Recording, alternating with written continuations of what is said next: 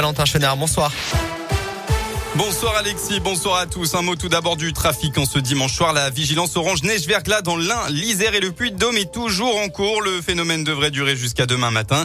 Attention, les conditions de circulation sont particulièrement difficiles sur la 89 dans le secteur de Thiers en direction de Clermont. Près de 20 km de ralentissement. Patience, prudence. Toujours sur la 89, plus de 6 km de bouchons après Tarare, là aussi pour rejoindre Clermont. Sur la 47, 5 km de ralentissement au niveau du nœud pour rejoindre Lyon. Autre tension sur la 42, 3 km dans le sens nord-sud aux environs de Bron. Enfin, plus de 2 km de bouchons de Néron à Vaux-en-Velin pour rejoindre Lyon.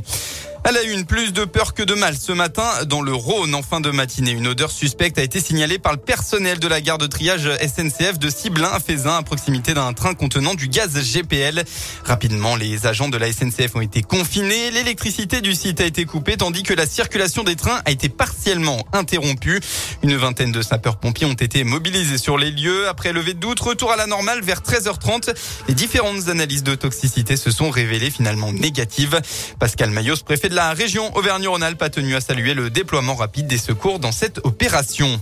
Dans le Rhône, nouvelle mesure dans les, établissements scolaires dès demain. Après le dépistage réactif généralisé dans tout le pays, un nouveau dispositif est aussi actuellement expérimenté dans 10 écoles du département. Le dépistage itératif ne cherche pas à tester lorsqu'il y a un cas de Covid détecté dans une classe, mais bien de tester avec une fréquence plus élevée qu'il y a un cas positif ou non.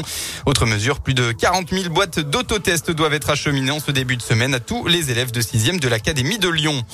L'actu, c'est aussi l'arrivée du variant Omicron en France. C'est une d'heure, a affirmé ce matin Olivier Véran, le ministre de la Santé, en déplacement dans un centre de vaccination à Paris. Il est probable qu'il y ait déjà des cas de en circulation, a confirmé le ministre.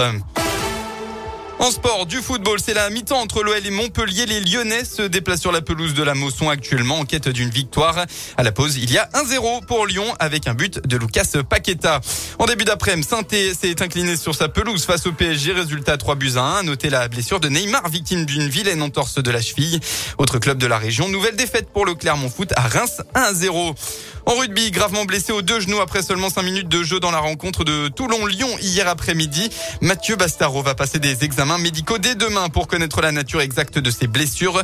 Les nouvelles ne sont pas bonnes hein, en attendant l'IRM puisque le troisième ligne souffrirait d'une rupture du tendon quadricipital du genou droit et une rechute de cette même blessure sur son genou gauche.